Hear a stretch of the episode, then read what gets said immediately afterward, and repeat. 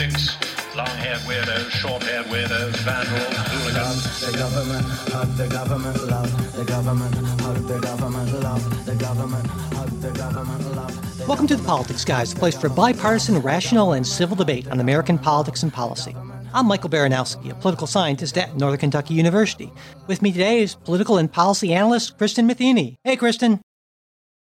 Doing? I'm doing okay today. How about you? I'm good. It's Saturday. I'm feeling good today. Yeah. Uh, you know, before we get started with with uh, with the show, I had a, just a brief message for folks. If you are a supporter of the show at the ten dollar a month or higher level on Patreon, you've got either a politics guy mug or a tote bag coming your way. That if you want one, that is, you know, I always hate it when people send out that stuff that I don't want, and sometimes I just say, "Can I just not get something?" So you know what I mean. But but anyway, I think they're but they're both pretty cool. So if you want one, we, I'll send that to you. And I was, in fact, I was getting ready to send them out when I realized that for most folks, I didn't know whether they wanted the mug or the tote bag or neither. And there's no way, as far as I can tell, to set things up in Patreon to have people choose an option.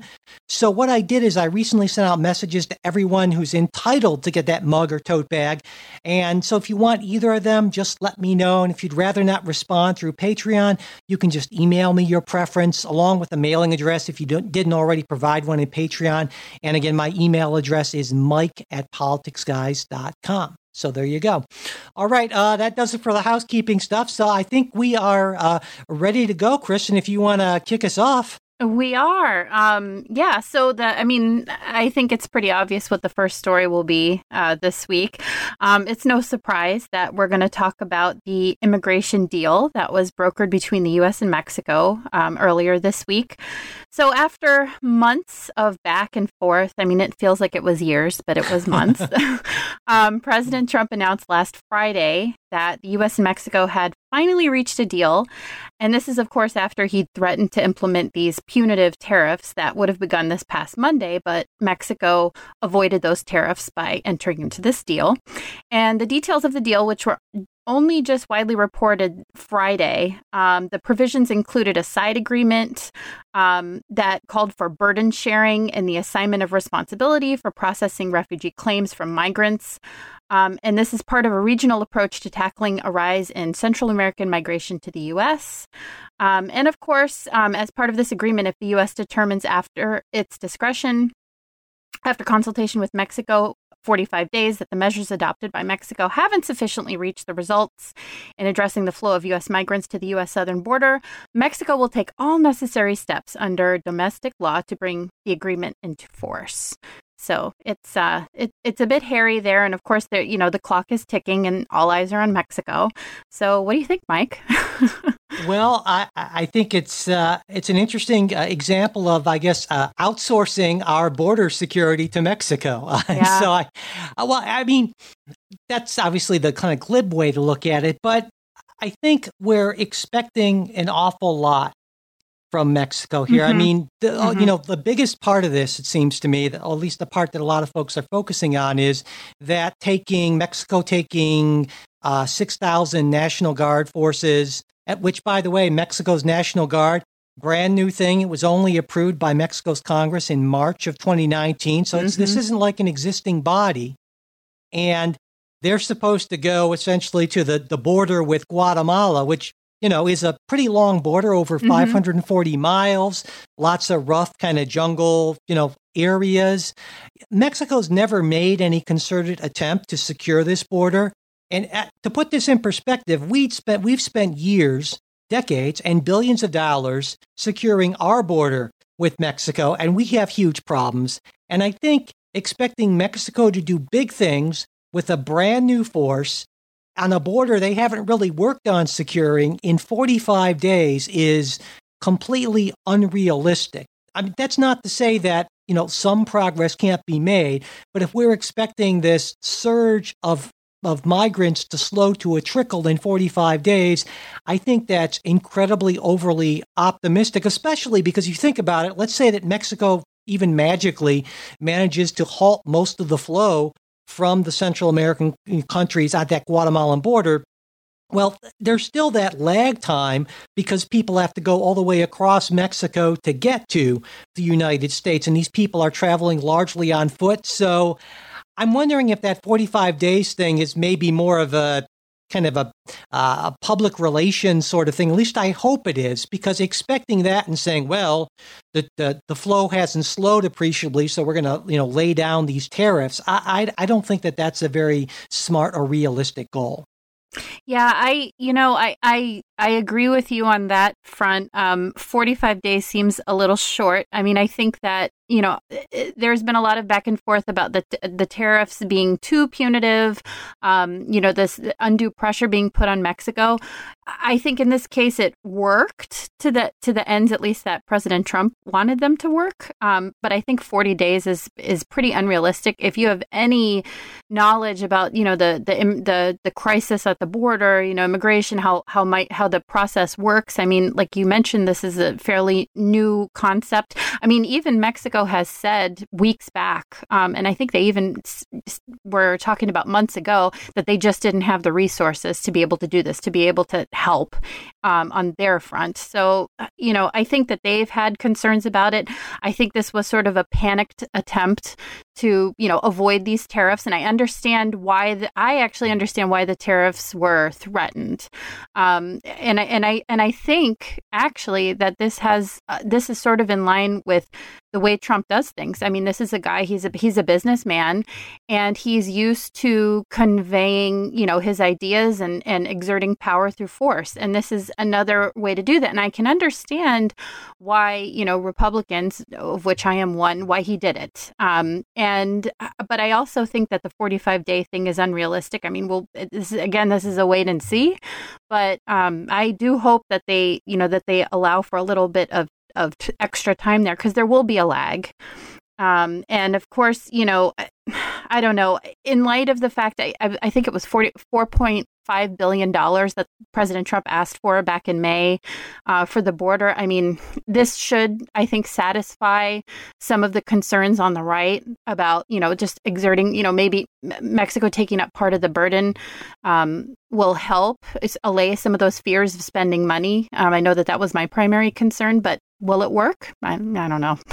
Yeah, well, you know, in terms of just the strategy, obviously, you know, a lot of Republicans even were very upset with even the threat of that because of course Mexico is the US's largest trading partner and mm-hmm. this would have this would have implications in the tens of billions of dollars if you know this kind of goes through and and I think they're right about that because the problem here and this is I think true for a lot of the things that President Trump does is they make sense in the short term. If you try to strong arm people, uh, mm-hmm. uh, sovereign countries, that that makes sense maybe short term if you're playing kind of a single, you know, a, a single iteration game. But in the long term, when international relations are built on trust and this belief that there are certain things that you will and won't do, this has some pretty you know some pretty long-term implications. I don't get the sense that President Trump really thinks about these long-term implications, but but I think it's it's troublesome. Um, also, I think just the very you know the, the authority for President Trump to do this is through, of course, his national emergency declaration. Now, mm-hmm. specifically, he invocate uh, he invoked the invocated. Geez, he invoked the yeah International Emergency Economic Powers Act, and uh, there are a lot of different powers that the president has once he declares a national emergency. And so to me, I feel like we need to, I think Congress needs to step back. And this could be done in a sense in a bipartisan way. Maybe I'm dreaming, but to, you know, it, it's impossible, I think, to define what an emergency is. That's that's going to be fairly subjective. Mm-hmm. Um, but I think what we could do is change the uh, n- the National Emergencies uh, Act to maybe not define an emergency, but to perhaps sunset presidential declarations after, say, a month or two months. Because I think if we think about what the rationale behind this is, I agree with the rationale saying if there is an emergency and there's not time for Congress to deliberate an act, it makes sense to give the president that power. And I'm absolutely for that.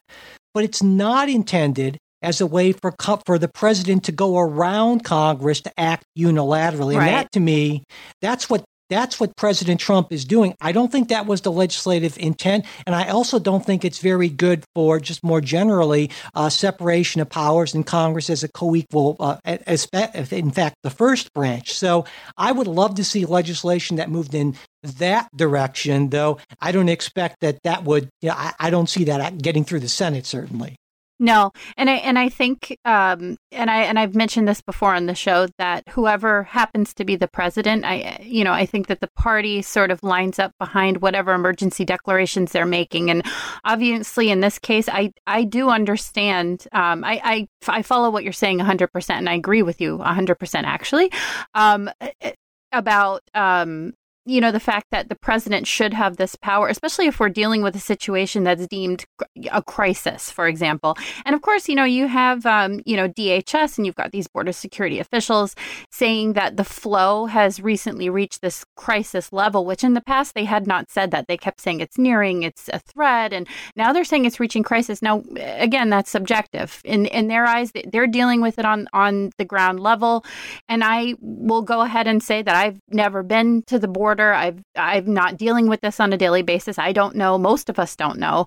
Um, but this is what they're saying, and so the president has a responsibility to act on their behalf, and I understand that. But I think that the idea of sunsetting, um, you know, a, an executive order like this would be would be wise um, because I think it would give everything a chance to play out. And if Congress, you know we have a difficult situation. We have a bit of gridlock with Congress and the president right now. But if if they're hopefully, and I I hope and and you know upon I, I don't know what that if Congress sees that this is doing some good and that um, you know, Mexico is holding up their end of the bargain. We've stemmed the flow. Um, there aren't further complications. I hope that they would act in the best interest of the country, again, in a bipartisan way, and and back the president on this if he was right. I don't, I don't know if he will be.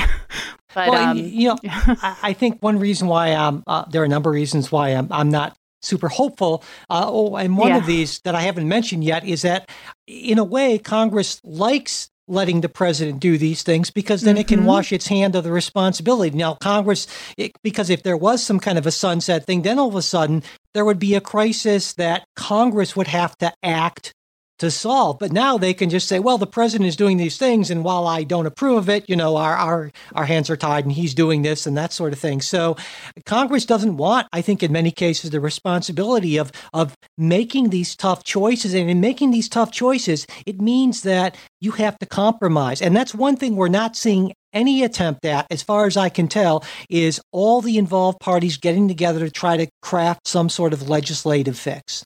No, you're not. And and uh, you know another thing is you have, you know, so many Democratic presidential candidates who've you know declared their candidacy. They're sitting in Congress right now, and you know they they would use this as an opportunity to grandstand. Would be my fear is that they would use this as an opportunity to eh, not necessarily fix something that's, eh, according to DHS and border security officials, a crisis at the border, something that really could be a real issue that we have to fix now. And instead of you know they would use that for personal gain or political gain, and from a policy perspective, that just it irritates me beyond yeah, belief. No, I yeah. no, I I get it. I mean, I don't think anyone. Well, I won't say that, but I, it seems to me patently obvious that we have a big problem with our asylum system. When, when you have a system where what eighty something percent of the people who apply not only have to wait years in many cases to get a, a decision, but those decisions are no, you don't qualify for asylum under our law. I mean, the base issue it seems to me is that we need to we need to change how that system works what qualifies as asylum and how to expedite that process. So it's a matter of weeks not years to make that decision. And until we deal with that i don't see these other problems going away. Mm-hmm.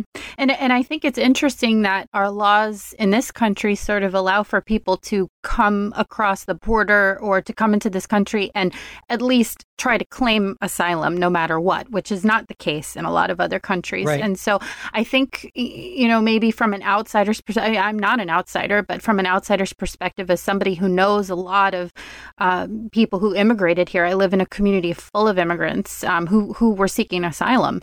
And, um, you know, a lot of these people view it as sort of a, as a, as an opportunity and and not really you know a process. And i think um, maybe we need to cut back some of the red tape on that process. Like like you said i'm just not sure that we have the answer yet. I'm not sure i've heard it. No, um, it I- seems like we can't make up our minds. Yeah, well, yeah, I, I, I agree, and you know, some some people uh, in the in the last few weeks have been talking about so-called safe third country agreements, basically Right. that uh, asylum seekers would have to apply for asylum in the first country they arrive in. Now, the U.S. actually has one of these with Canada. It doesn't Mhm. really come into play a whole heck of a lot for understandable reasons. I I think it would be a lot tougher in the Mexican situation. I mean, you know, Mexico actually, especially in some of these areas, it is not so safe for for Mexicans. Uh, their murder rate is at an all time high. It went up something like 33% Mhm. from 2017. It, it's pretty awful.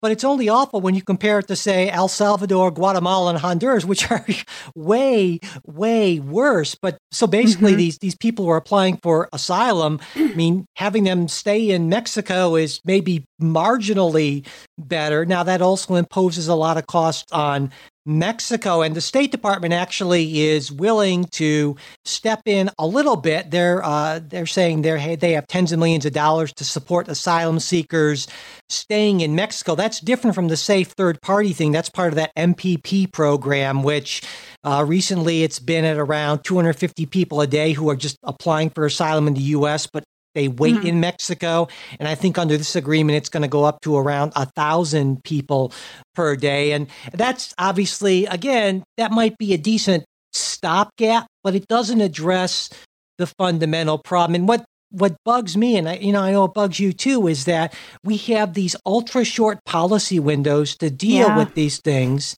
and we we both know that nothing's going to happen before the elections now. and so we have this window, maybe depending on what happens in November of of 2020.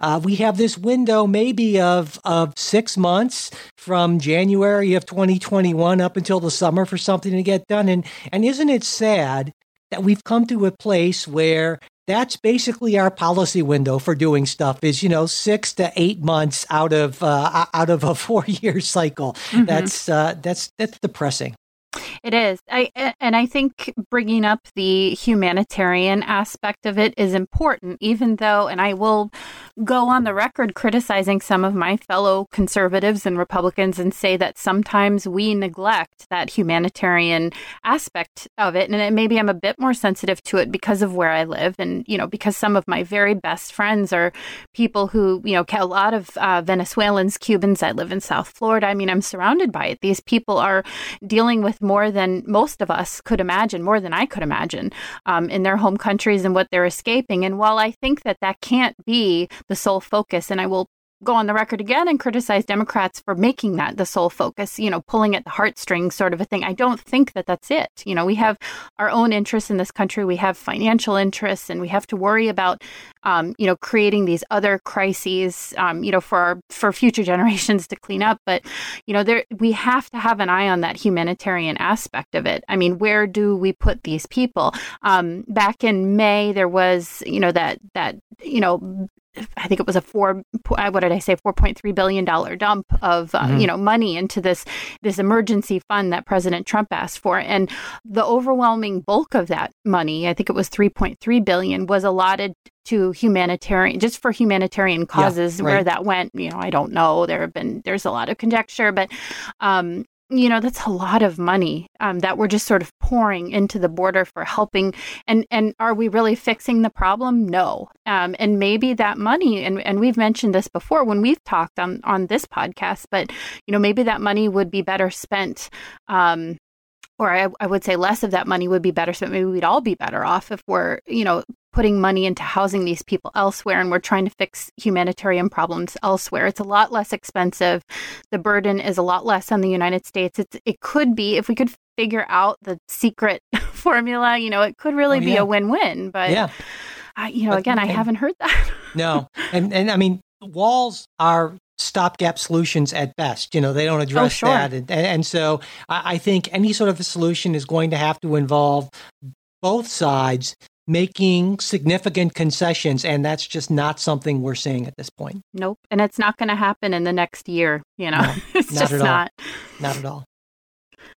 All right. So I guess, should we move on to the next story? Yeah, let's do that.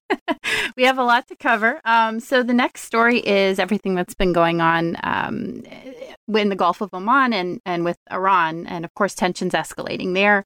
Um, so this is one that just sort of started gaining traction as the week came to a close. So if you were watching the news last night or maybe um, Thursday, you you heard about this. On Thursday, Secretary of State Mike Pompeo uh, stated that the U.S. government assessed that Iran was responsible for attacks on two tankers that took place in the Gulf of Oman earlier that day. And he claimed that the assessment was based on the following uh, intelligence, weapons used, and the level of expertise needed to execute the attack. Um, and I should also note that recently Iran was pinpointed in attacks on ship other shipping vessels in the area and said that the situation is one of escalating tension in the area. So it's a bit of a cloud of mystery. Yeah. So, what's your take, Mike? Well, I, I don't have any trouble believing that Iran is behind this. I mean, I saw like so many people that sort of Mhm. grainy video, and I, I don't know. I mean, you know, yeah, Very looked like- grainy. yeah, I mean, so it's a, guys in a ship taking something off of a guys in a boat taking something off of a ship. I don't know. So, sure, I given Iran's past behavior, I don't have any problems believing that. But to me, the bigger issue is, you know, this this points to the fact that in a way, President Trump's strategy is, and I'll air quote it, working here. I mean, uh, since we pulled out of the Iran nuclear agreement, which we pulled out of not because Iran was in violation of it, but because essentially the Trump administration felt that they could be- get a better deal Mhm. than the Obama administration negotiated. And the I think the calculation was that we could we could cause enough economic pain to force Iran to come back to the negotiating table and give us more than they gave the Obama administration. Would you say that's more or less Oh, definitely, definitely, and that and this is a pattern. I mean, we just talked about this regarding Mexico and the punitive tariffs. I mean, this is his mo. You know, so here's my question on this is you know this is a this is a gamble obviously that we can kind of force iran into submission. So of course this makes sense what we believe iran is doing because they're lashing out because they don't want to submit obviously. They want to make a point about the importance of the oil supply and what they can do in retaliation and so forth. But here's my my concern is i'm wondering if you know it's one thing to play hardball. It's another thing to back people into a corner. Mhm. and we need I, one of the things i think we sometimes don't give enough consideration to this just isn't true with iran but it's true with dealings with a lot of other countries is what's their domestic politics situation look like? I mean mm-hmm.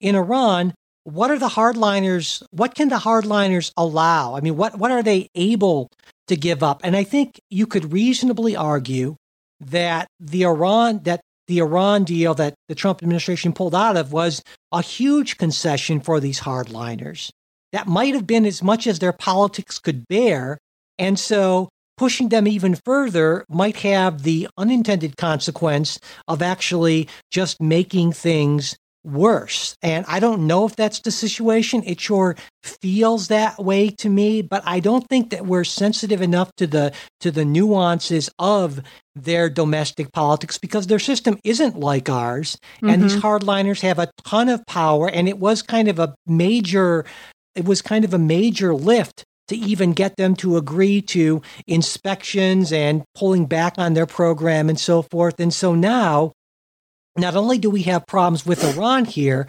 but of course, the larger issue is well, if we have an administration that says we're going to make deals, But if we see we have an opportunity to get a better deal by exerting some leverage, we don't have a problem pulling out of anything and making a better deal. And again, like you mentioned, and like I mentioned before, that might make a lot of sense in the very short term. But longer term, that's a huge problem, I think. I I, I agree with that. Um, I uh, one thing that I have had many conversations just regarding geo the geopolitical realm and you know our involvement with the Middle East. Um, while I have always been very supportive of of some of it, I think that one of the shortcomings of the United States, you know, this this idea of foreign policy in the Middle East, and again, this has been expressed so many times and it's been ignored so many times, is that we, like you said, we have no idea, we have no concept of how their systems work, and it goes so far, it goes into the culture, it seeps into the society, the way that their worldview, it is completely different. I mean, they're they're they are um, they are on a on another planet when it comes to political structure. And it's something that I know um, I listened to um, the Serial podcast. I don't know if you listen to the Serial podcast. It's um, it's kind of the granddaddy, but uh-huh, um, yeah. yeah, but but season two, which was the Bowe Bergdahl season, um, I was struck all the time by these military officials coming on and, and repeating this over and over again. We have no idea what their system is about. That's not saying that we should pull out and never, you know, it, you know, forego all of our interests.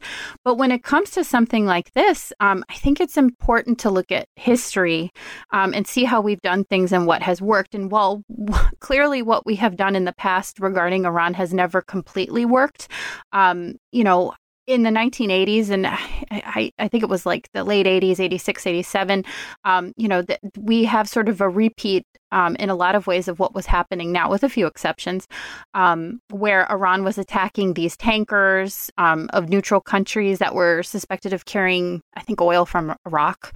And this was you know when there were tensions between iraq and, and iran which you know it's it's ongoing.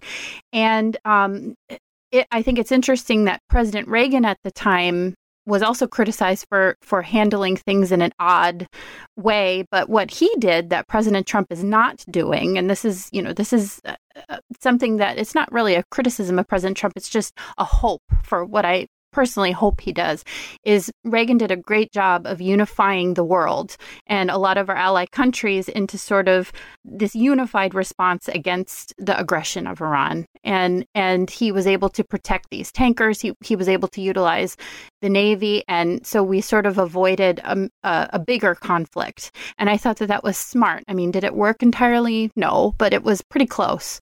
And so I I would hope you know that that president trump again i've said this before and i've been happy about what he's done. I've been disappointed but i would hope that moving forward because he's he's really given no details. Um, but i would hope that he would try to get other countries on board and that he would utilize power in this way. And as, Oh, as yeah. almost like a protective thing.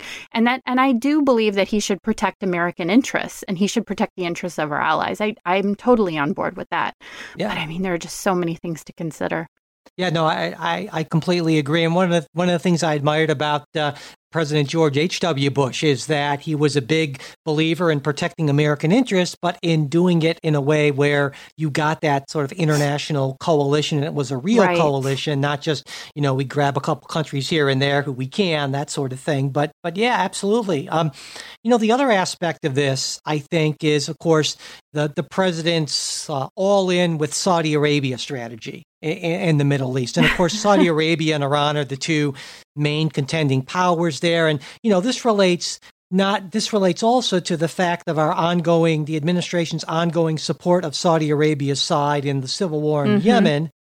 And of course, there are a number of members of Congress, including conservative members of Congress, who voted against. In fact, the majority voted against our continuing support for the war. And there's been a there was a recent big arms sale to Saudi Arabia, and you know that it looks like that uh, the co- Congress, both chambers, are going to express a, a resolution of disapproval. They're going to essentially, you know, uh, nullify that. Then the president's going to veto it, and there aren't going to be the votes for an override, that sort of thing. And so, I think the president would it would be in his best interest and in the country's best interest if he listened to the what what's a you know somewhat of a bipartisan consensus out of Congress. And again, you know, certainly we need to st- stick up for American interests, strategic interests, but we mm-hmm. need to do so in a way that doesn't damage us in, in the longer term. And I think, uh, and I think that this sort of very force first and that's the only tool in the toolbox and we're just going to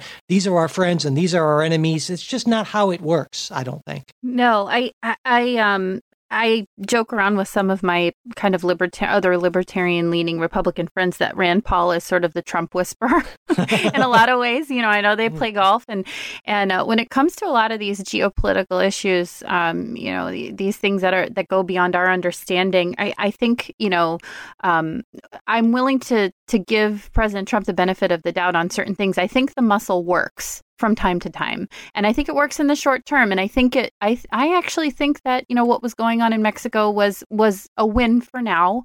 Um, I think it could be a win later on, but I think it was a win for now. And in this situation, um, regarding um, the arms sales to Saudi Arabia, I think that Trump would be wise to listen to people like the Trump whisperer, Rand Paul, and and maybe back away from it a little bit, um, because I think there are some legitimate fears that those weapons are going into the hands of militias. I mean, it's I don't even think it's a it's a fear. It's it's it's an actuality. I mean that this is what's happening with these weapons, and we've run into this problem again and again. And well, you know, I I I welcome this change from this Obama administration era of sort of this, um, you know, this this like cautious optimism and this hands this more hands off approach.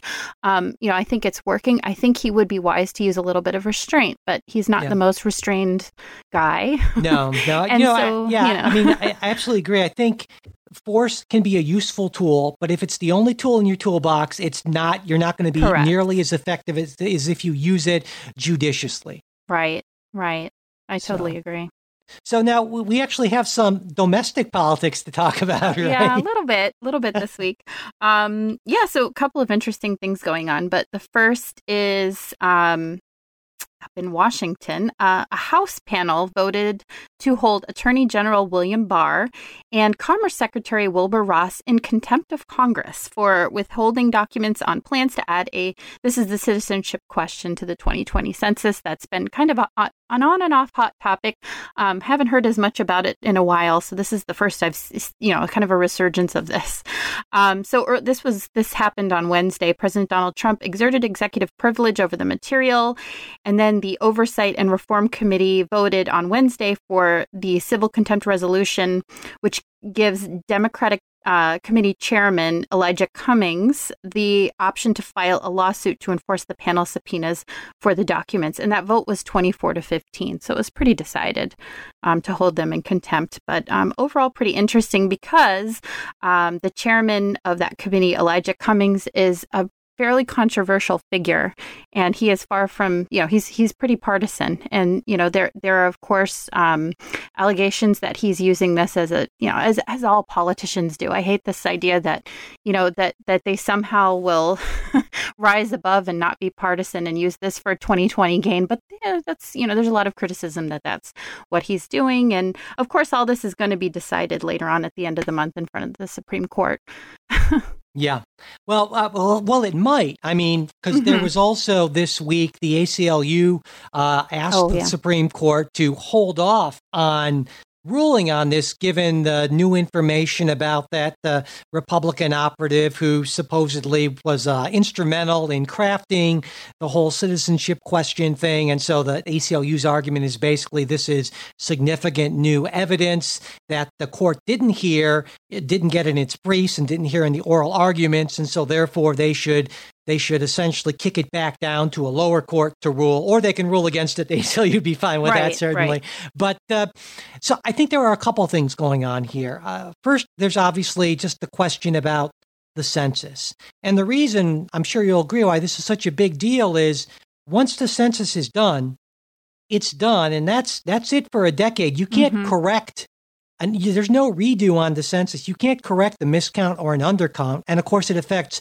billions of dollars, tens of billions of dollars in federal funding and apportionment for the next entire decade. So that's one big part of it. And it's not going to surprise you, I'm sure, that I, I, it seems to me that based on the evidence I've seen, that there absolutely was a partisan uh, a partisan goal in doing this. And to me, the biggest issue with this, well, kind of the big structural issue with this is we only do a census once every 10 years. Now, why do we do that? Well, because it says so in the Constitution. And that's not necessarily the best reason to do something for over 200 years. And, and so I did, did a little digging. Now, the 2020 census is supposed to cost around $15.6 billion, which, okay, to you Jeez and me might sound like a lot.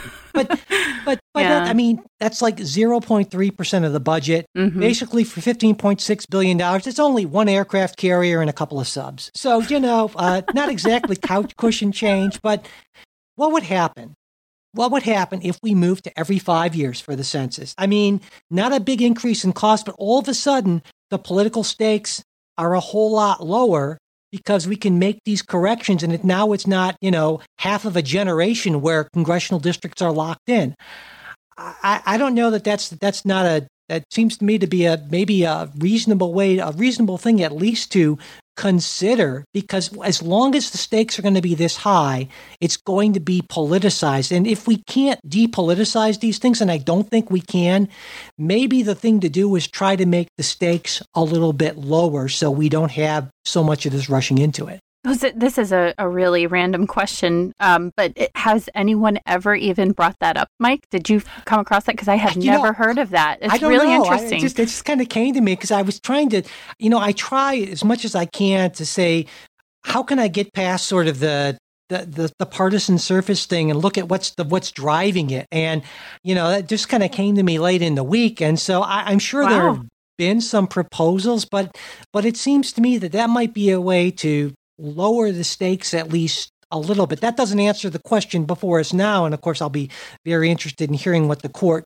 says. And my sense is they're going to rule, and they're going to rule, uh, in my view, incorrectly. Uh, but uh, well, of course, we'll talk about that when it happens. But you know, the other thing, obviously, big fundamental issue is this uh, interbranch conflict, right, between the Congress's legitimate authority to issue subpoenas and get information to do le- legitimate legislative things.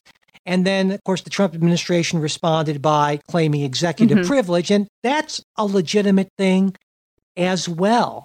And this is difficult because, you know, people just want to take sides and say, well, the administration's right or the House Democrats are right. But if you take a look at it and how the courts basically ruled on this in the past, they said, you know, these are both legitimate conflicting interests. And so we want to stay out of it as much as possible. And Mhm. in general, the court's expectation is that both sides will make a good faith effort to compromise. And we've actually seen a little bit of that because Barr gave up more of the information on the Mueller investigation hmm due to this sort of a compromise. And now that's what the courts are going to want, and they're going to be reluctant to step in uh, unless they see that sort of thing. And I think rightly, rightly so, because when we look at the decisions courts have reached on this, they've been they haven't been sweeping. They've been very kind of case specific because this is so subjective, and you know it, it really depends a lot on the specifics of the case here. And so my hope is that we'll see the same sort of compromise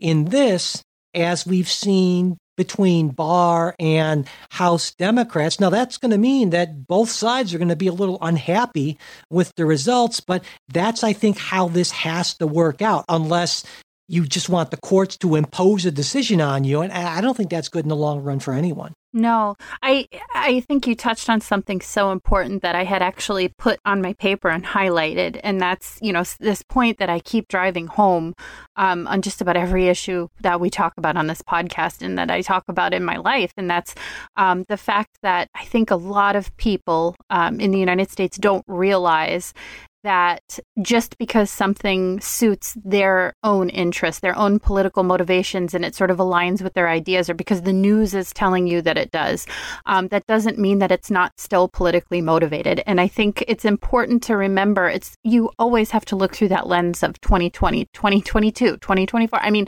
this is, I mean, this is the way that they, that politicians think, and I say this as somebody who's worked with them mm, time and time again on every level for many years. This is they're not thinking about what's going to happen tomorrow or next week. They're thinking about what's going to, you know, are they going to get reelected? It's very personal for them and it affects their policy. And I think, um, you know, when you're dealing with something like this, I understand, and, and you you beautifully summarize sort of the the the issues that the Supreme Court will face eventually, whenever they get to it. You know, if they listen to the ACLU, um, but you know they they're facing this this issue of what what you know does executive privilege trump um, you know this these you know powers of Congress and vice versa, but um, you know, something that's so important to remember is that both sides have political stakes here. And a lot of times there's this sort of Monday morning quarterbacking going on to, you know, where one side will come forward and say, like, oh, this is, you know, what we want to happen. And then they'll come up with a rationale later, you know? Yeah. Oh, yeah. like, definitely. like say it and then explain it later on. And I think that both sides have done a really good job of doing this and to presenting their argument, but after the fact. So, you know, on the right, um, you have, you know, uh, people like Bill Barr and Wilbur Ross saying that this is all um, an effort to, this is essential for enforcing the the Voter Rights Act. Mm-hmm. And I think that this is, you know, I, I understand the rationale entirely, um, you know, it, but it does feel a little bit like Monday morning quarterbacking. Of course, you know, we all know what this is all politically motivated. They see this as a potential win. And, but this is the, the, the, what they're inserting into it. And of course, this gives Democrats the opportunity to do the exact same thing. And I think um, you know, we we overlook that. Um, a lot of Republicans and, and a lot of Democrats on both sides tend to just automatically side with you know whoever's up there on their side and you know shouting about the other side. And uh, we have to take a step back and, and look at it. And again, you know, this is one of those things that's going to play out, but it'll be interesting to see how the Supreme Court rules. And I also think that they will probably rule um, in favor of um, the citizenship question.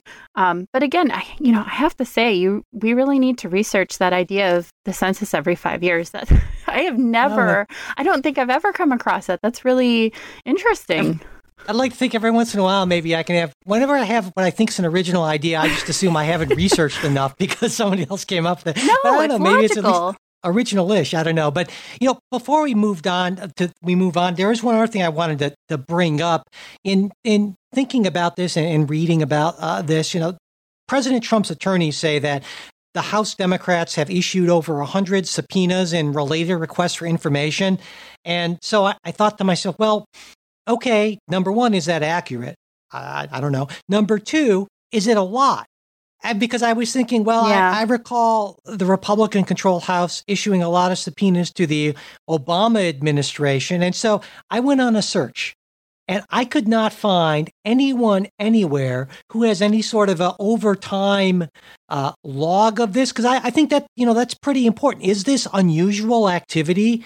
by House Democrats. And now you might say, well, even if it is, it's because the Trump administration is unusually corrupt or potentially corrupt, and I, am I'm, I'm sympathetic to that uh, to that viewpoint. But it's it was frustrating to me this week because I wanted better data to go on to you know, to try to make some sort of decent comparisons, and it just wasn't there. And I think the reason why it just wasn't there is that's not the kind of thing that's very interesting or headline grabbing. You know, here's a here's a 20 year retrospective analysis of the number of subpoenas that House committees issue to the executive branch. You know, I know I mean, it's a little wonky for most people. Maybe it, even it, it would be super, interesting though. Yeah. I mean, it's super important to me in making these arguments about whether somebody is overstepping and being too partisan or whatever that means. But that's the kind of information that can be, I think, very important, but so hard to, so hard to get it. I almost thought about, I almost thought to myself, well, maybe this would be a good academic paper for me to write before I remembered that I just absolutely hate writing academic papers. But that's a whole nother, whole nother story. You get an audience of like 20 people, you know. But anyway. If I go for my PhD, maybe I'll go ahead and write that you go. So, uh, so, so anyway, I just wanted, to, I just wanted to, to bring that that point up there before before he moved on. Yeah, I, you know, and I, I also have to bring up a quick point. It's it's funny because um, more and more, and this began um, in the Obama administration. I would hear about this back and forth going on, stuff like this executive privilege and this, you know, outcry from the right about executive privilege and back and forth. And I'm seeing it going on even more now with President Trump. Um, I think it's less because of corruption and more just because of over you know this overly politicized environment we're living in there's so much hatred. And and i think there's just this you know this sort of viciousness going on on, on both sides to just outdo the other uh, no matter how small.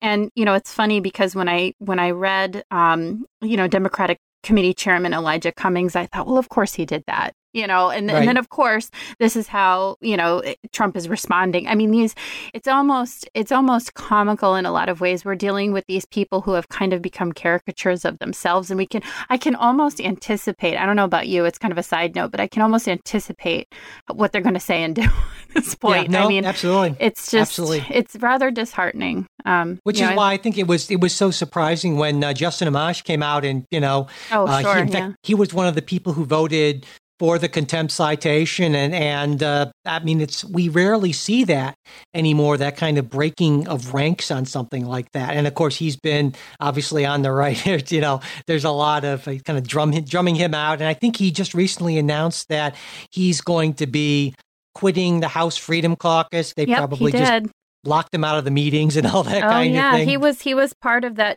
little triumphant trio that I, I and it's and it's a you know it's it's disheartening for me because I really loved Justin Amash. I, I really thought that he was somebody who I appreciated even though I didn't always agree with him I appreciated that he toed the line for freedom. And you know he was part of that Massie Paul Amash. I mean they were kind of this little three musketeers for a long time. So you know I'm sure that they convinced him to to yeah. remove himself. So yeah, and you know, it, it is too bad because I, I mean I, I, talk about Rand Paul. He's by far my my more favorite of the two Kentucky senators. I won't go on my one of my normal Mitch McConnell rants, but he's my but, you know, he's my favorite too. So well, we I mean the, the thing with Rand Paul is well, I disagree with him on a lot. I get the sense that he takes a non-trivial percentage of his positions based on some actual principle as opposed to what's my team want and mm-hmm. i i can at least respect that even if i don't agree with it you know so. Mm-hmm. definitely. So uh shall we move on? Yeah let's do that. okay so we so we have a, a couple of news stories that are coming uh straight out of the white house actually uh this week more domestic things going on. Uh white house the first thing uh is with White House Press Secretary Sarah Huckabee Sanders. Um, so, as most of you probably know, she's decided to step down from her duties. And this was announced by President Trump this past Thursday on his favorite platform for making those types of announcements, which is Twitter. Um, Sanders is, I should note, Sanders is only the third woman to have held the post, uh, which as a woman I find a little disheartening again. But um, and she served for nearly two years as uh, dep, and then before that she was the deputy press secretary, so she was elevated to that position. And her rationale, um, Sanders says that she's leaving to head home with her family, and the president has wished her well. Um, and I also I did a little bit of research here because I've I find myself I talk to my husband a lot about you know jobs you know in in the White House, and um he brought up the question the other day. Well, how long do White House secretaries typically serve because I feel like there's such a high turnover. And I thought, you know, there really is.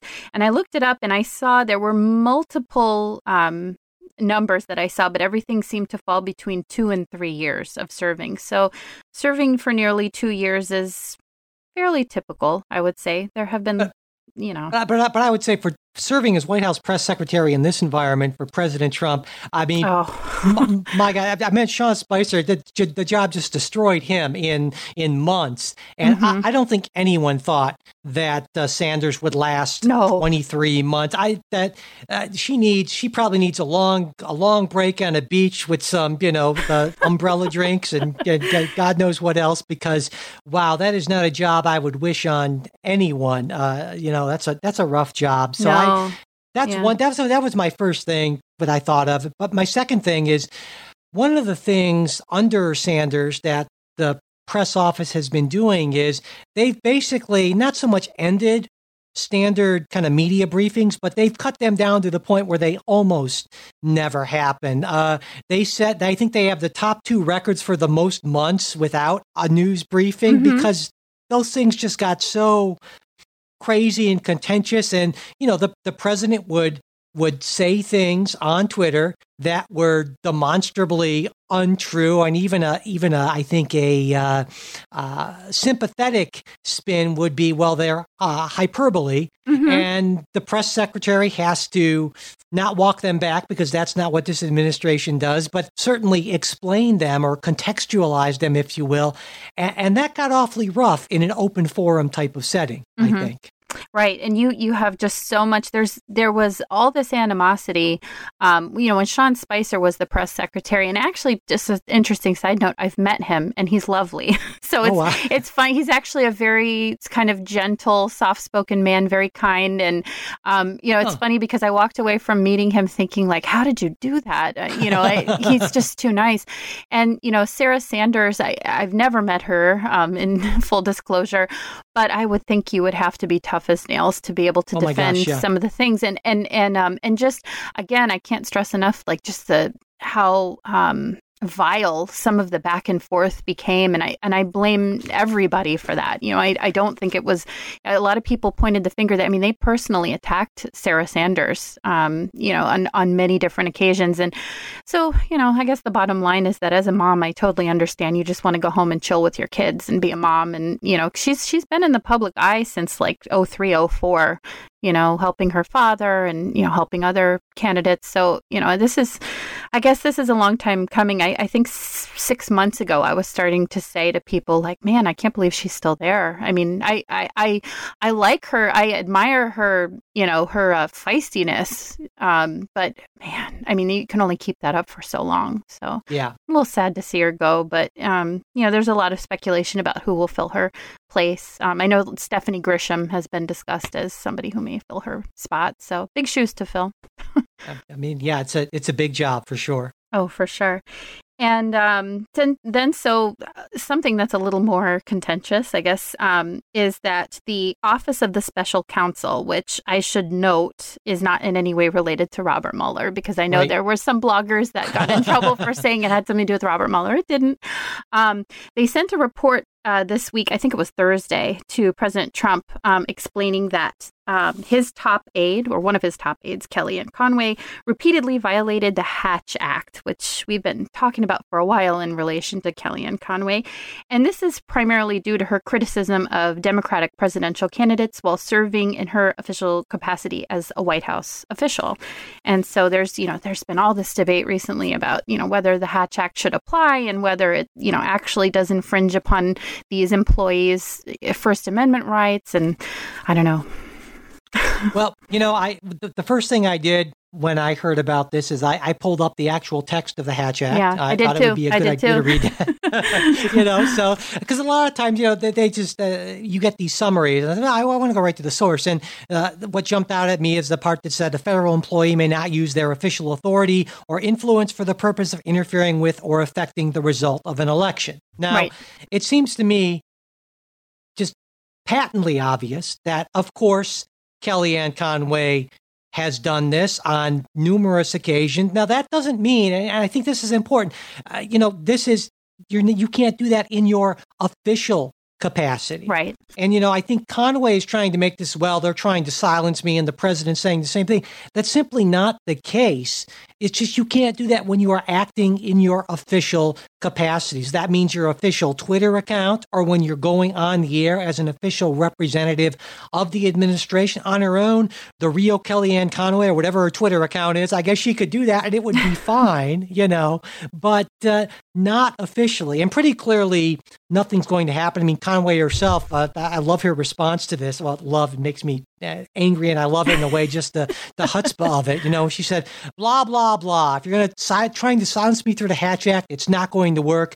Let me know when the jail sentence starts. It's like, wow, that's uh, that's the most that's Kellyanne a, response I've ever heard. You know, I mean, that's why Donald Trump loves her. You know, yes. um, but to me, that's you know that's part of the problem is that these boundaries are just being just cut into more and more and there is a big difference between acting officially and acting as a private citizen. And I think I, I, I think she is clearly in violation and nothing's going to happen. And I think that's a, a, an unfortunate thing.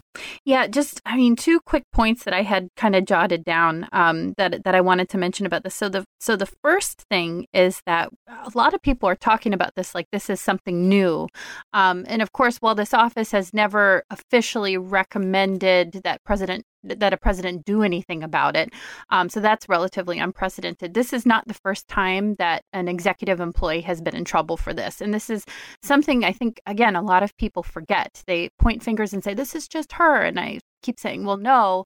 So I did the research. So this happened twice, um, at least twice, under um, President Obama's um, administration with HHS um, Secretary Kathleen Sebelius. And then the one I remember a little better was HUD Secretary um, Julian Castro talking about, I think it was he was talking about Hillary Clinton. So, um, you know, it has happened. It also happened under President Bush's administration. So this is, I mean, this is something that's affected both parties. And, and you know, the presidencies going back at least 10, 15 years. I mean, this, this has been something that's come up and, and certainly before that. I mean, it was, it was enacted in 19, the Hatch Act was enacted in 1939, I believe. So it's, you know, it's, I'm sure that, you know, a lot been of around for a these, while. Yeah. Yeah. A lot of these employees have run afoul of it. So the other thing that I wanted to mention is that um, this is sort of what happens if um, you are hiring people that you're sort of cherry picking these people straight from your campaign. I mean, she managed his campaign and again, I, I don't think that's necessarily a bad thing. President Trump is somebody who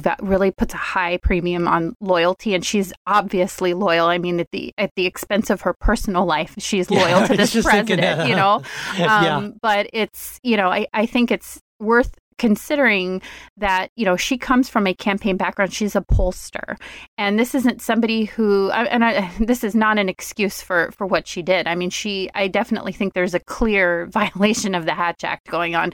But you know this is somebody who you know comes from this very different background. And so i think um, it, it will be something we will have to revisit whether or not this does sort of infringe upon their you know these employees first amendment rights. Um, and this is something that's come up again and again on both sides. Um, but i do think at some point we will have to revisit it. Yeah. Well, and I think that you know the Twitter issue comes up a lot because uh, late in 2018, the, the same Office of Special Counsel found, I believe it was six other White House officials in violation for using official Twitter accounts to do uh, messages Oh, sure. supporting President Trump. And so, obviously, when the Hatch Act was passed in the 30s, no one was thinking about Twitter accounts, and so that I mean, that's you know maybe we need to revisit that, and there needs to be some sort of uh, uh, some sort of uh, official policy about specifically use of social media just to make it absolutely crystal clear. Right. And then, of course, there comes the issue of, you know, you can support a candidate in your private life. So, for Yeah. example, like putting a bumper sticker on your personal car would be okay.